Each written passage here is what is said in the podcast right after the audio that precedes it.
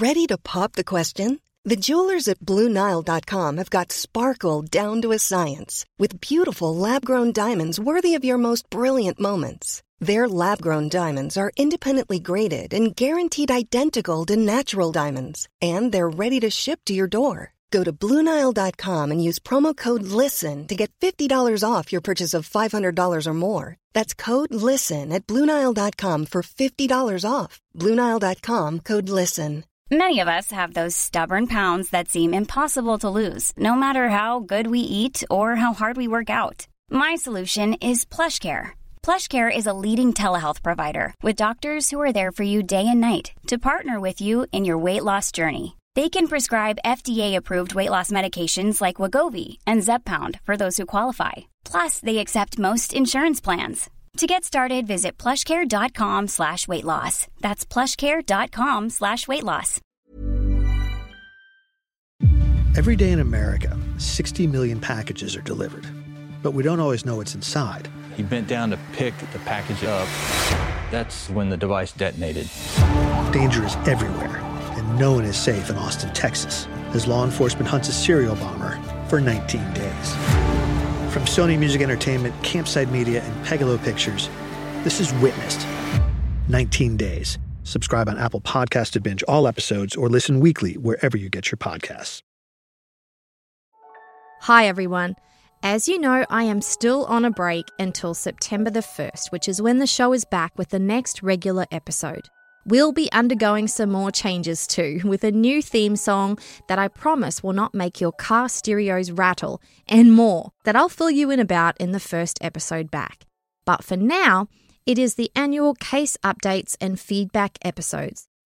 Now, if you're a supporter on Patreon or Supercast and you're looking for behind the scenes info, make sure that you are listening to the ad free version right now because it is an extended version.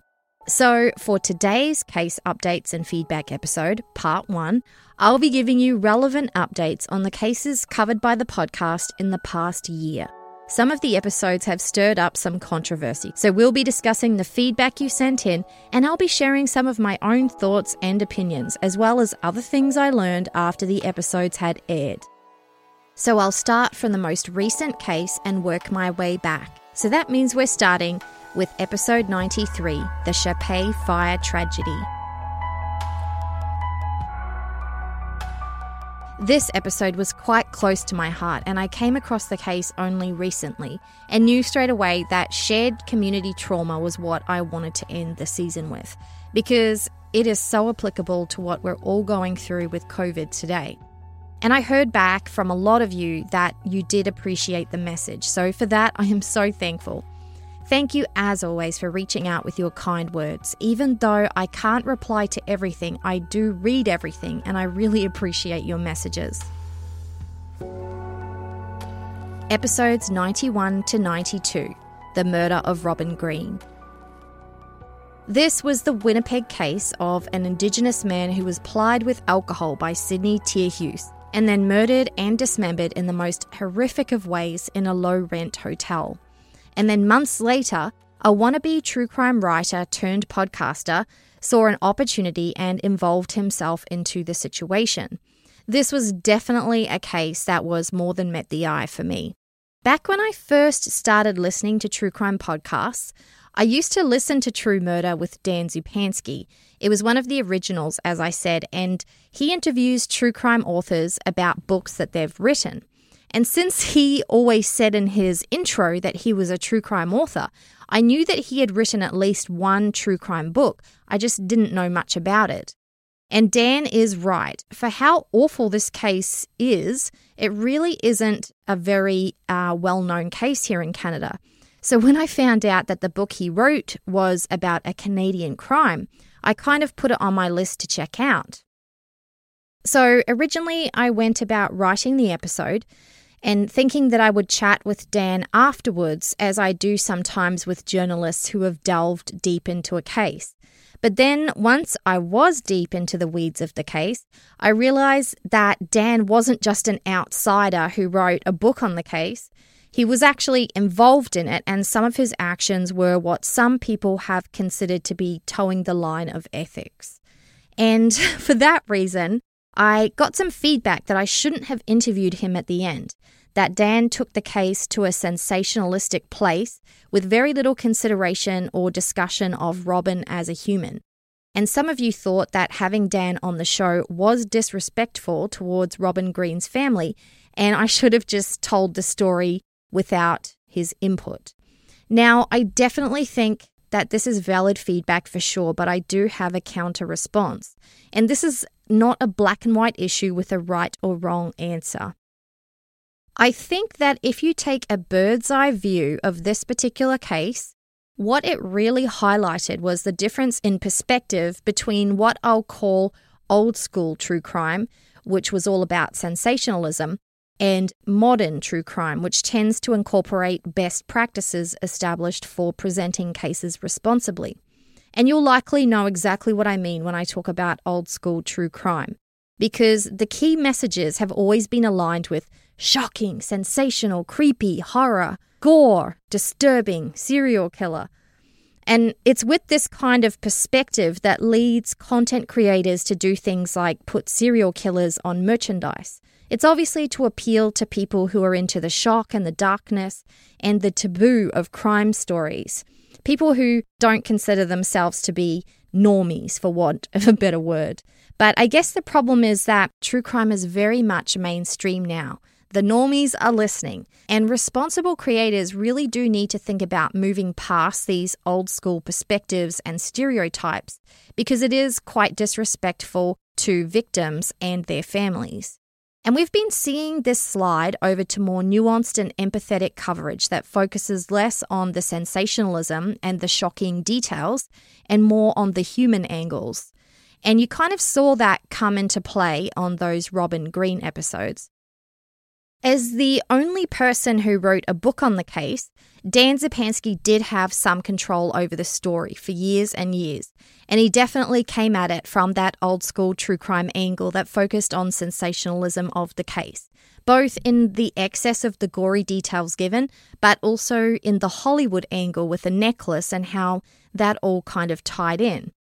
And if you thought what you heard on my two episodes was sensationalistic, you should have seen the details that we left out. I wanted to focus more on the humanity angle, so instead of going into all the revolting details of what Sidney said he did to Robin Greene, I chose to focus on the clinical details contained in the autopsy report, the facts, without any of those shocking descriptors of the state of Robin's remains after Sidney Teerhuis was finished. So I do understand that some people think Dan shouldn't have been interviewed at the end of the episode. But my goal here was to lay everything bare so you could make up your own mind about the case, how it developed with Dan Zupansky's involvement, and the outcome and the aftermath. And he did have some good points to make, especially about the lack of coverage on the case until the movie necklace angle came to light. And his theory was that it was because both men were Indigenous. And I do think that this is a valid theory. In any event, even with the controversy, I'm happy to see that it sparked another conversation about the ethics of true crime and how the genre has evolved in recent years. Episodes 88 to 90 The Mayerthorpe Tragedy. This was the story of James Roszko, the criminal who murdered four RCMP officers before turning the gun on himself. And it also included the story of how the RCMP dealt with the aftermath in the face of some very public questions. Now, as you'll remember, two guys in their 20s, Shawn Hennessey and Dennis Cheeseman, gave Roszko a ride back to his farm and then lied about it. And so they were targeted by an expensive Mr. Big sting. It was a complex, nuanced story full of shades of grey, which might be why hardly anyone else has covered it in depth.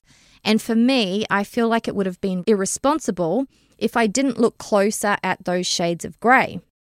There was a lot of great discussions in the comments. Many of you thought that the RCMP's pursuit of Shawn and Dennis was disproportionate to the crime they committed, which was the crime of not warning the RCMP that they had dropped Roszko back at his property. But others maintained that if the men had refused to drive him back to his compound, perhaps the massacre might not have happened in the first place, so they deserved everything they got. Again, we have to stop thinking about this as a black and white issue. Shawn and Dennis had very valid reasons to be scared, reasons to want to do what Roszko said to get him off their case. And it doesn't have to be either they are completely innocent or first degree murder, long jail sentence. I believe that they realize their mistake, boy, do they. And I hope that they've been able to get back to some sense of normalcy in their lives. I do believe that they have paid more than the price they deserve to pay for the crime they committed. Now, strangely enough, the thing that seemed to stir up the most controversy was the song that I chose to play at the end, the Ballad of Jimmy Roszko by Canadian musician Coe. I got a lot of great feedback, obviously, but some people thought that including the song was disrespectful and glorified Jimmy Roszko at the expense of the fallen four, the four Mounties who lost their lives. And I did half expect the feedback to come because it is a song that's designed to provoke conversation. And also, art and music is completely subjective, and everyone will bring a different perspective to the table based on their own personal experiences. So, my perspective is this I don't personally agree that the song was glamorizing Roszko.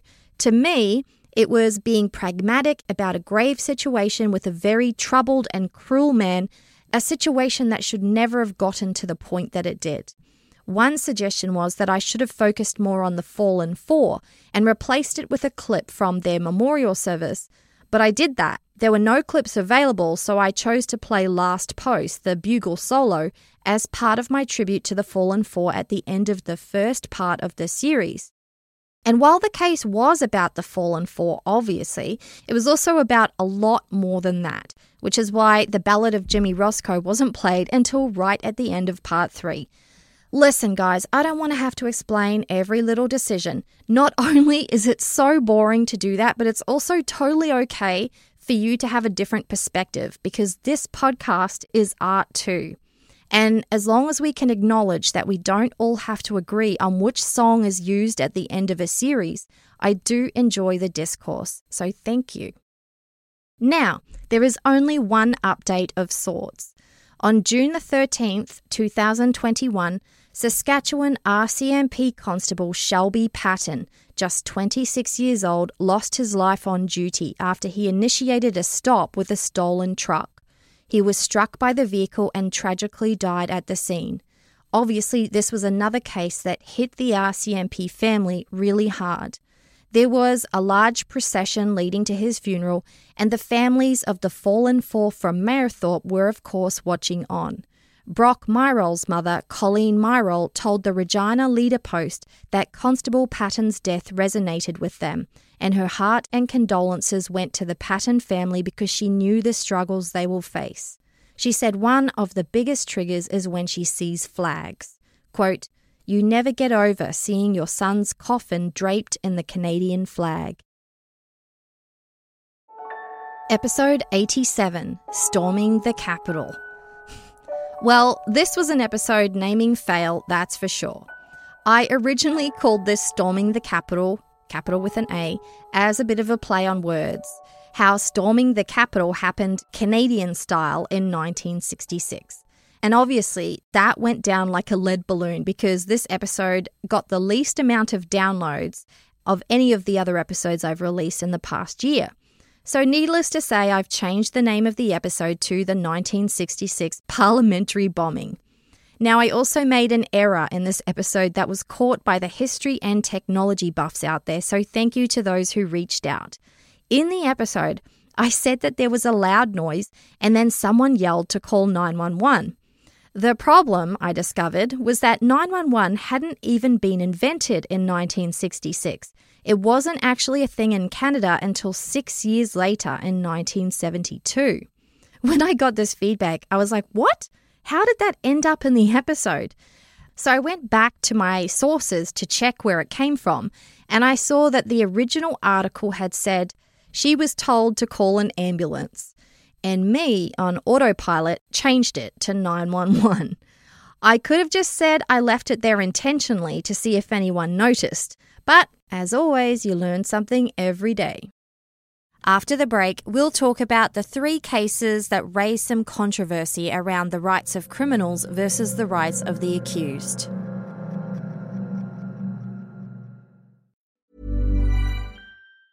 Hey, I'm Ryan Reynolds. Recently, I asked Mint Mobile's legal team if big wireless companies are allowed to raise prices due to inflation. They said yes. And then when I asked if raising prices technically violates those onerous two year contracts, they said, What the f are you talking about, you insane Hollywood ass?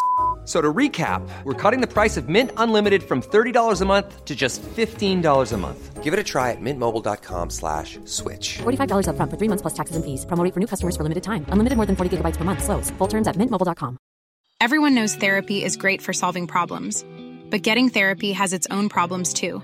Like finding the right therapist, fitting into their schedule, and of course, the cost. Well, BetterHelp can solve those problems. It's totally online and built around your schedule. It's surprisingly affordable too. Connect with a credentialed therapist by phone, video, or online chat, all from the comfort of your home. Visit betterhelp.com to learn more and save 10% on your first month. That's BetterHelp H E L P.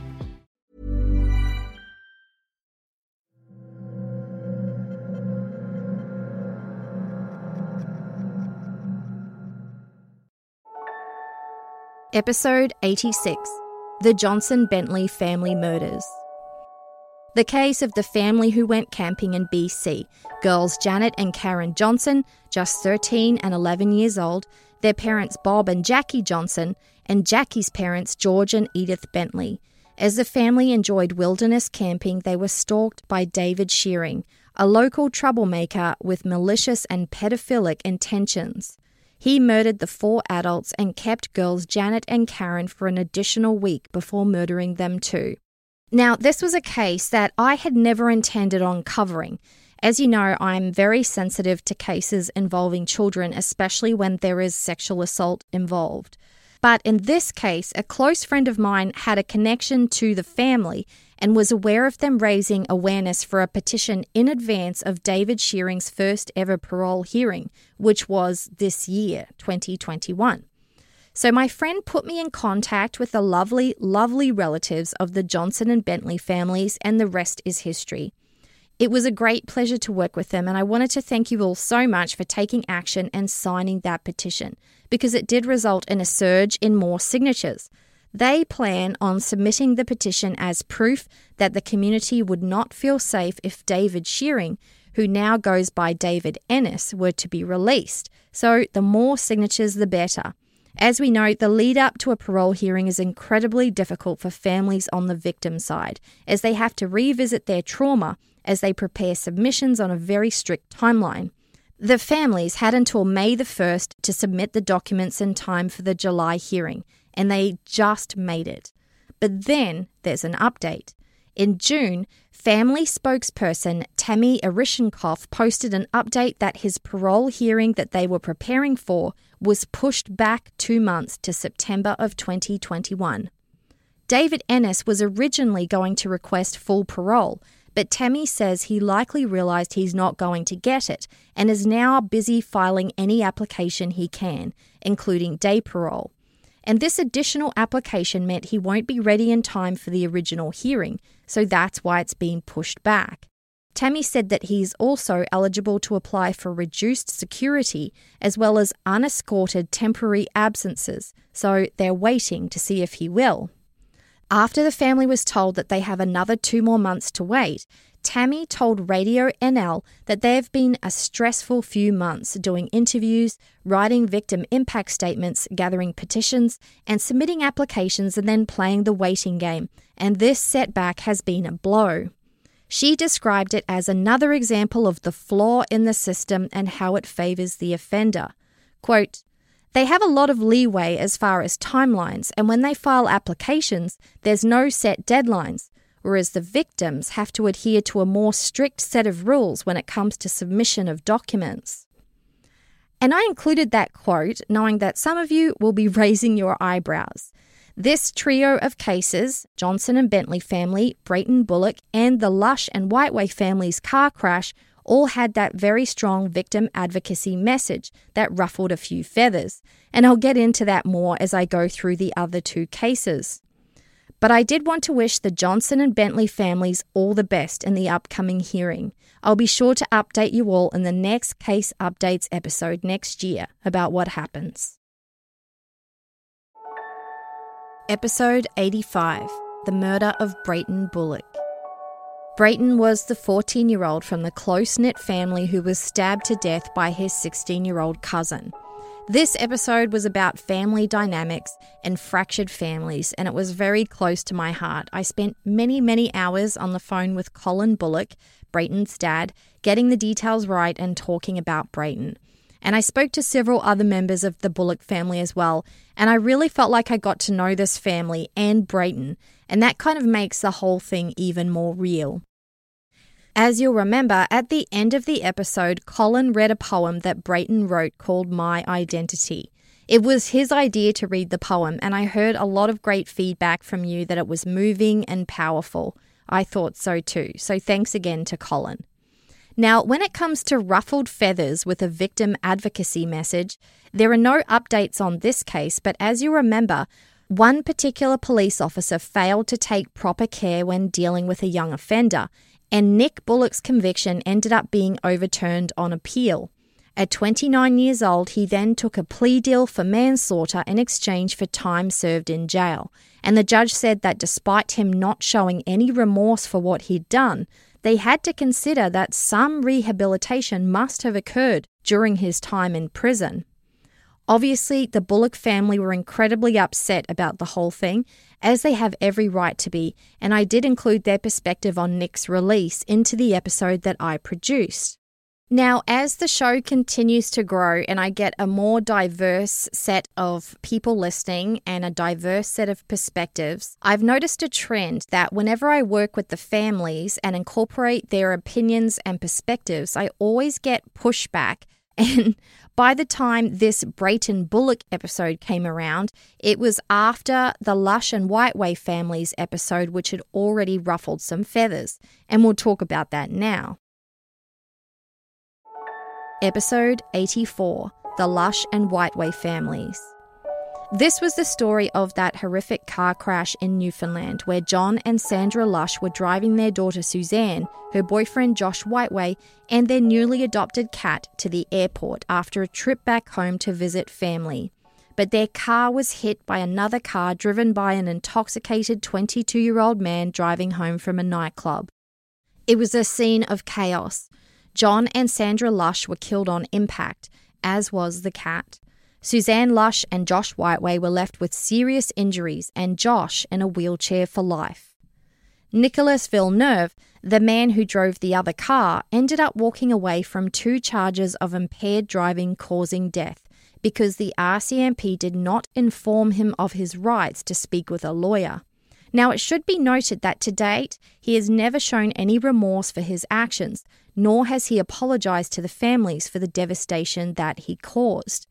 Now, this case was not on my radar at all until a listener from Newfoundland and Labrador contacted me to tell me what had happened, and I looked into it straight away. So, after the charges against Nicholas Villeneuve were dismissed, Josh Whiteway was active on social media trying to raise awareness with the goal of having the Crown file an appeal. And he wrote detailed descriptions of what happened in the crash and the aftermath and posted them to his Facebook. They were so vivid and raw, and he clearly wanted the message out there. So I contacted him to ask if I could help in any way with an episode. Now, because he was busy enough organising, we agreed that I would put a script together based off the local media coverage and his social media posts. And then he reviewed and provided additional details and clarifications as he wanted to. This episode actually ended up being one of my most popular episodes from the last year. I think because it was so timely, but it also got quite a bit of feedback. The first bunch of feedback was about how emotionally draining the episode ended up being. Some described it as so disturbing that they had to take a break in the middle. One person complained that I included way too much information about the crash itself and described it as beyond gratuitous. Perhaps that might be so, but I wanted to help Josh raise awareness of his family's situation, and telling the story in as much detail as he wanted was my goal. If you want to raise awareness of the dangers of drinking and driving and how it impacts those involved, you have to tell a visceral story. And this level of detail was necessary and obviously provided by Josh Whiteway himself with the approval of Suzanne Lush. Now, there were a few other things that spurred some feedback in this episode. A bunch of families who had lost loved ones in a similar way through drink driving reached out to share their stories too. Thank you all so much. I heard some nuance from those in the Mothers Against Drink Driving space, or MAD, that this type of crime should never be called a car accident. They call this the A word because it takes away from the seriousness of the incident. It's not a car accident, it's a car crash. Someone who chooses to drink and drive is making an intentional mistake. It's not an accident. So that's a change of terminology I'll be mindful of moving forward. Now, the other bit of feedback about the victim advocacy message only came from a handful of people but to me, that's major controversy. So, after the Whiteway and Lush families and Brayton Bullock episodes, some listeners were left with the impression that I was trying to push a message that the rights of a victim should be more important than the rights of the accused. One listener described the episode as having anti detainee sentiment, saying that I promoted a message that only a detainee who is innocent should have rights, but if they're detained and guilty, they don't deserve any. So, to respond, I have to admit that I was a little surprised to hear that the episode had left that impression. So, I reviewed my scripts for any language like this that I might have missed, or any tone that might unintentionally convey this message that I am against detainees. I couldn't find anything, but that doesn't mean that your impression is not valid. One thing I did notice was that the majority of this feedback seems to originate from those in the legal or justice field, particularly on the criminal defense side. And I do want to note that personal experience always colours interpretation. But still, anti detainee sentiment is most definitely not the impression I intended to leave anyone with, so let me clarify here. If you are detained by the police for any reason, you need to be read your rights, which are and should be protected by the Canadian Charter of Rights and Freedoms. As a listener correctly pointed out, if you are accused of a crime, you need to be afforded all the rights available because you are now facing losing your liberty, possibly forever. Now, I think that in situations like this, where listeners are coming at an episode from different angles, ranging from the side of the victim to the side of the accused, it's important to remember that two things can be true at the same time. The police forgot to read the accused their rights. It was a breach, no question about it, it should not have happened. But the impact that this police mistake had on the victim's side is also true and has impacted their lives for years decades even. And yep, a bunch of you keep reminding me that there is no place for victims in the criminal justice system. After all, it's not called the victim justice system, it's all about the criminals. But does that mean that those on the victim side are not allowed to tell their stories? They're not allowed to have an opinion about their experience? They aren't allowed to try and make the system better? Personally, I think improvements to their experience while journeying the criminal justice system is necessary and completely possible. These people deserve more support, period. And the rights of the accused or the person detained do not need to be compromised to achieve this. There's also one other point I wanted to make. On the episodes when I'm working with families, and there were quite a few this year alone, when they're recounting their tragedies to me, I tend to absorb their emotions and the points that they want to emphasize, and it all kind of pours into the episode, and that is what you hear.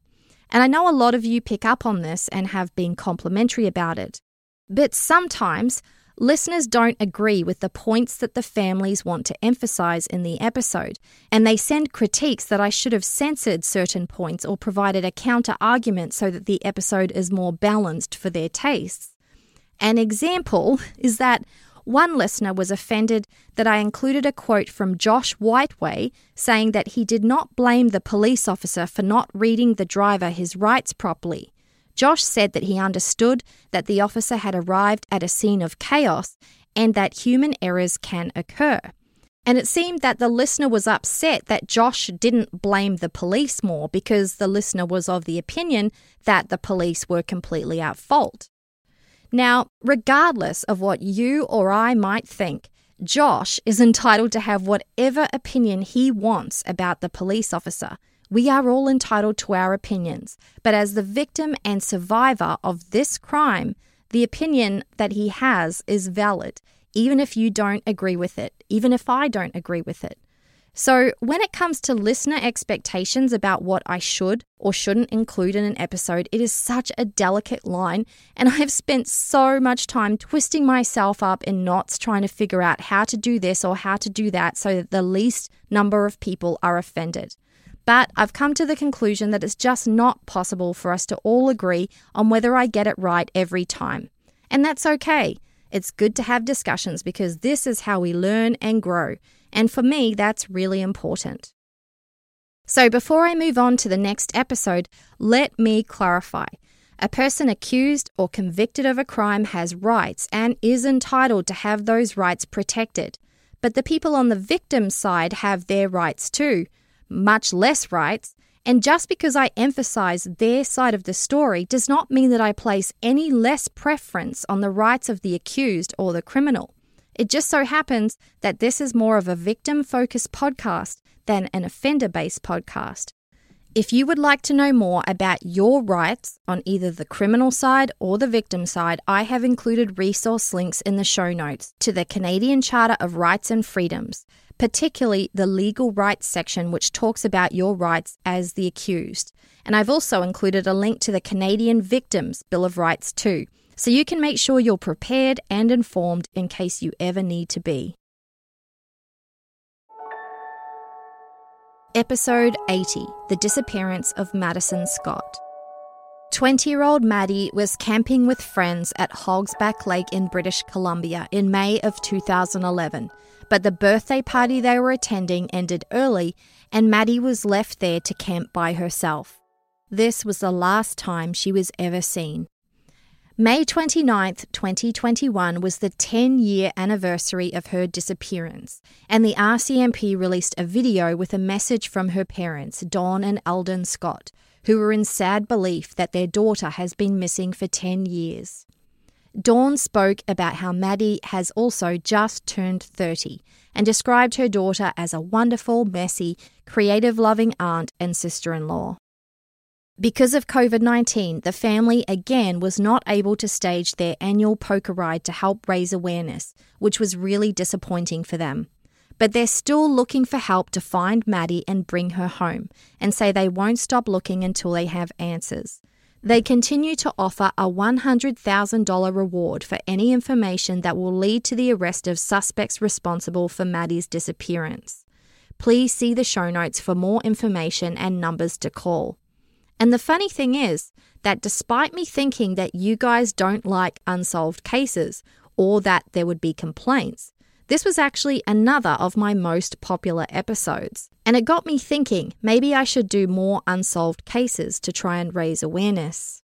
After the break, I'll tell you about a big update to the Laura Letts and Peter Beckett case, as well as the mad trapper of Rat River, Saskatoon freezing deaths, and more.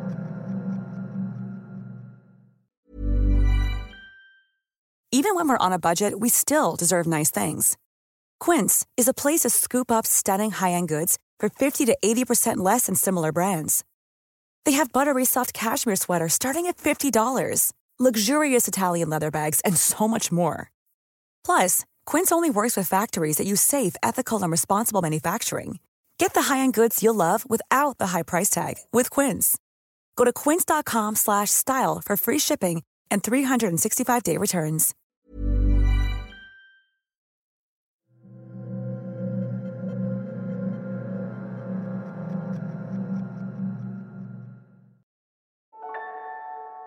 Episode 78 The Mad Trapper of Rat River. I don't think this case needs much of an introduction. The historic case of a northern Canadian manhunt was another popular one. The downloads were similar to other episodes, but I got a lot of feedback that this was your favourite episode. I actually tend to agree. Historic cases aren't generally my preference, but this ended up being one of my most favourite episodes to write, just because it was action almost the entire time and the words just kind of flew out of my fingers. There is one update on this case. Constable Edgar Millen was the officer who died in the line of duty during that manhunt, and the memorial dedicated to him has just been rebuilt in March of this year. The memorial, called the Millen Cairn, is situated exactly at the spot where he was killed by the Mad Trapper in 1930. Accessible only by snowmobile, the memorial is 40 kilometres outside Fort McPherson on the Millen Creek near Rat River. Permanent plaques have been installed in the area in English, French, and Gwich'in to recognise Millen's good judgment and the sacrifice he made. A small ceremony was held at the site. Episodes 76 and 77 The Murder of Laura Letts. Laura Letts was the beloved schoolteacher who went on an adventure to New Zealand after a painful breakup. Instead, she met a new love interest there. Peter Beckett was fun and adventurous and seemingly the perfect counterbalance to Laura's quiet and gentle restraint, and he eventually moved to Canada to marry her. But things were not so perfect under the surface. Their relationship was described by friends as rocky, and in 2010, the couple were out for an evening boat ride in British Columbia when Laura fell from the boat and drowned. As you remember, she couldn't swim, and Peter insisted he tried to save his wife, but he was a big guy who described himself as being too buoyant to get to the bottom of the lake, so he grabbed a rock to weigh him down and tried again but his efforts were unsuccessful and Laura died. Now, Peter Beckett originally said that Laura fell out of the boat, but once he was in prison, he changed his story when he recounted it to a cellmate, this time implying that she had died by suicide. There was also a big plot involving Peter allegedly trying to get his cellmate to murder witnesses so they couldn't testify. He was eventually charged with five counts of conspiracy to commit murder, but those charges were dropped, and he went to court on the charge for first degree murder of his wife Laura. Peter Beckett had always maintained his innocence, and there were no witnesses and no physical evidence linking him to Laura's death. But the circumstantial evidence was strange, and so was his behaviour, both pre and post offence.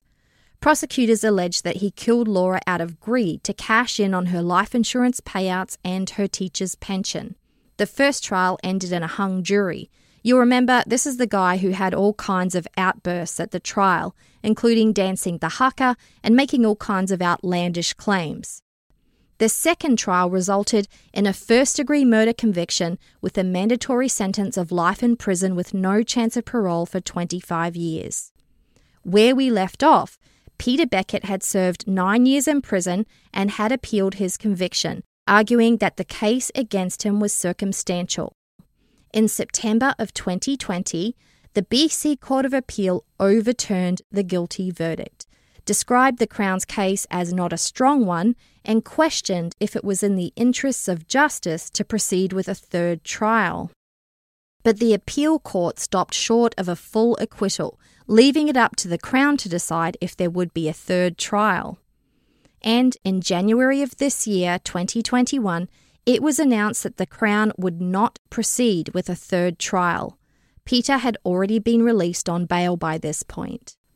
But a month later, the Crown announced that it was seeking to have the conviction reinstated through the Supreme Court. Peter then filed a cross appeal.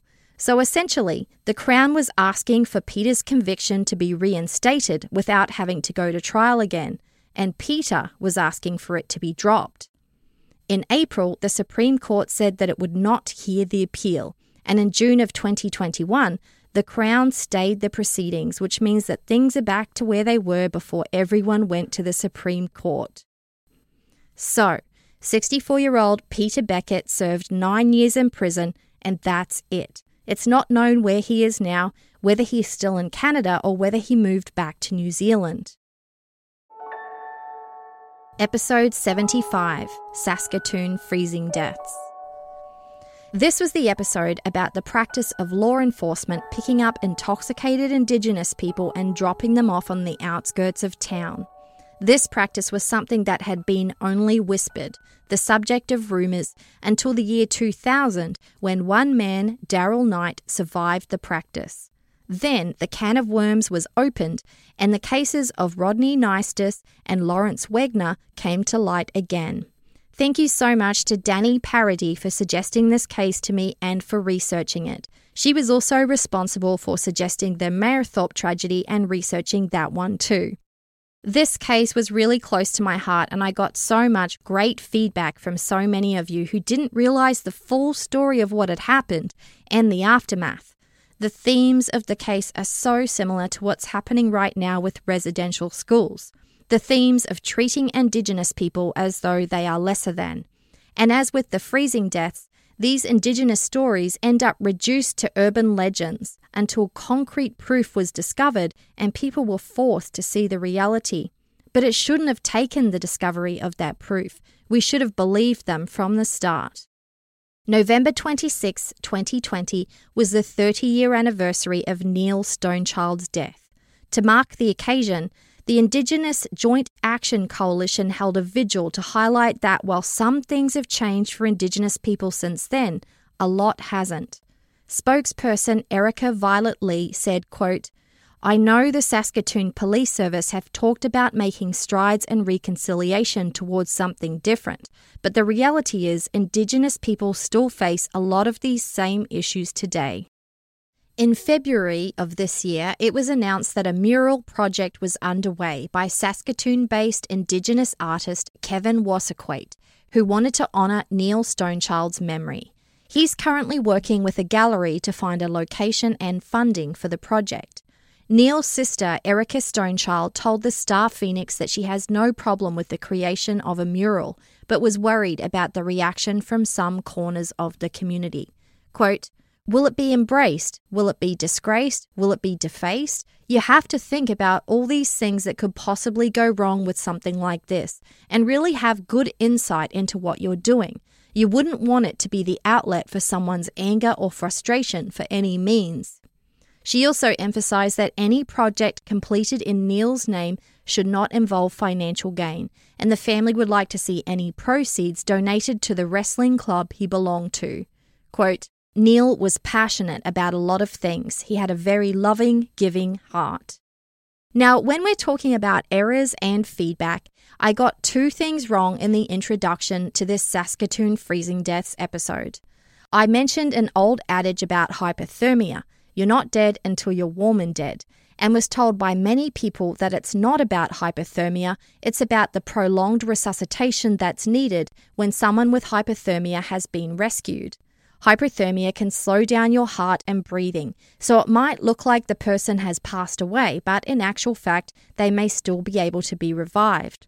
So the body must be rewarmed and resuscitation continued, and it's only when they've been warmed up to a certain temperature that they can be pronounced dead. You're not dead until you're warm and dead. The other thing I got wrong was that I also said that 50% of your body warmth can be lost through your head, and that's why scarves and hats are important. I mean, it's something that we've been told all our lives, but apparently it too is a myth that I did not think to fact check. Scientific tests from around 2008 found that the head accounts for about 7% of the body's surface area, and the heat loss is fairly proportional to the amount of skin that's showing. So instead of losing 50% of your body warmth from your head, it's only about 7 to 10%, with a heat loss that is fairly proportionate to the amount of skin that's showing. So, thank you to everyone who sent in corrections. Often, we don't know what we don't know and repeat myths that we've always believed to be true. Episode 74 The Renfrew County Murders. This was the horrific intimate partner violence story, the case of a man who went on a spree to get revenge on three women who did nothing wrong other than being his ex partner or his unrequited love interest. Anastasia Kuzyk, Nathalie Warmerdam, and Carol Culleton lost their lives that day in 2015.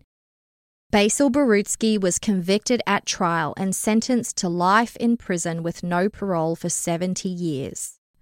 Now, the update is that Nathalie Warmerdam's brother Joshua Hopkins had an idea to raise awareness of violence against women and to encourage men to own their responsibility to end it too. In March of 2021, it was announced that he had teamed up with Margaret Atwood, Canadian author of The Handmaid's Tale, along with composer Jake Heggie, for a commission of eight songs by Houston Grand Opera and Canada's National Arts Centre Orchestra. Margaret Atwood wrote a series of poems called Songs for Murdered Sisters. Jake set them to music, and Nathalie's brother Joshua is a professional singer, a baritone, so he provided the vocals. Joshua told the media that he felt so numb after his sister's death that it was almost impossible to comprehend. Quote, but Margaret's words and Jake's music have opened a door and stepping through it has allowed me to access all my complicated feelings surrounding Nathalie's death.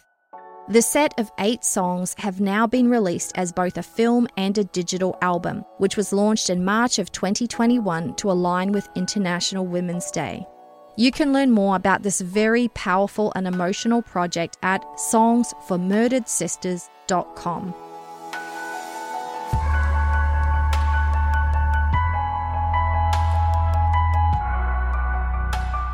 So we've now gone through all of the updates from the cases we covered in the past year. Look out for part two coming in a few weeks.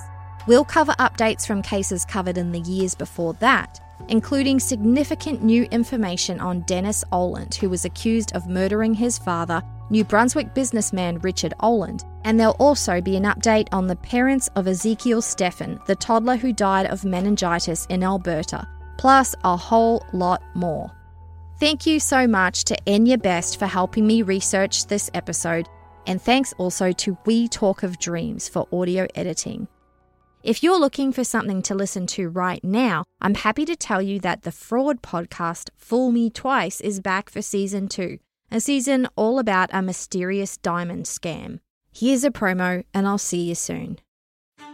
When we came back into Rome, I got a message from one of my sales girls here in the office saying, Oh, Sel, we need to talk to you.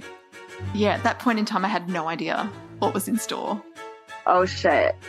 I think there's an issue. The entire amount has been pulled out of our accounts. This is Fool Me Twice. This is a podcast about diamonds. My mum and I were approached by a woman in Hong Kong who owns a diamond business and had a pretty compelling story to tell. This podcast follows that story and attempts to unravel some of the shadier aspects of the diamond industry as a whole. The feedback from him was that she is a very smart woman. She is conniving and very good at getting away with these sort of things. Diamonds are the ultimate status symbol. Trust is such a centerpiece of human society. You can find Fool Me Twice, all about diamonds, on Ozcast Network and all podcast platforms.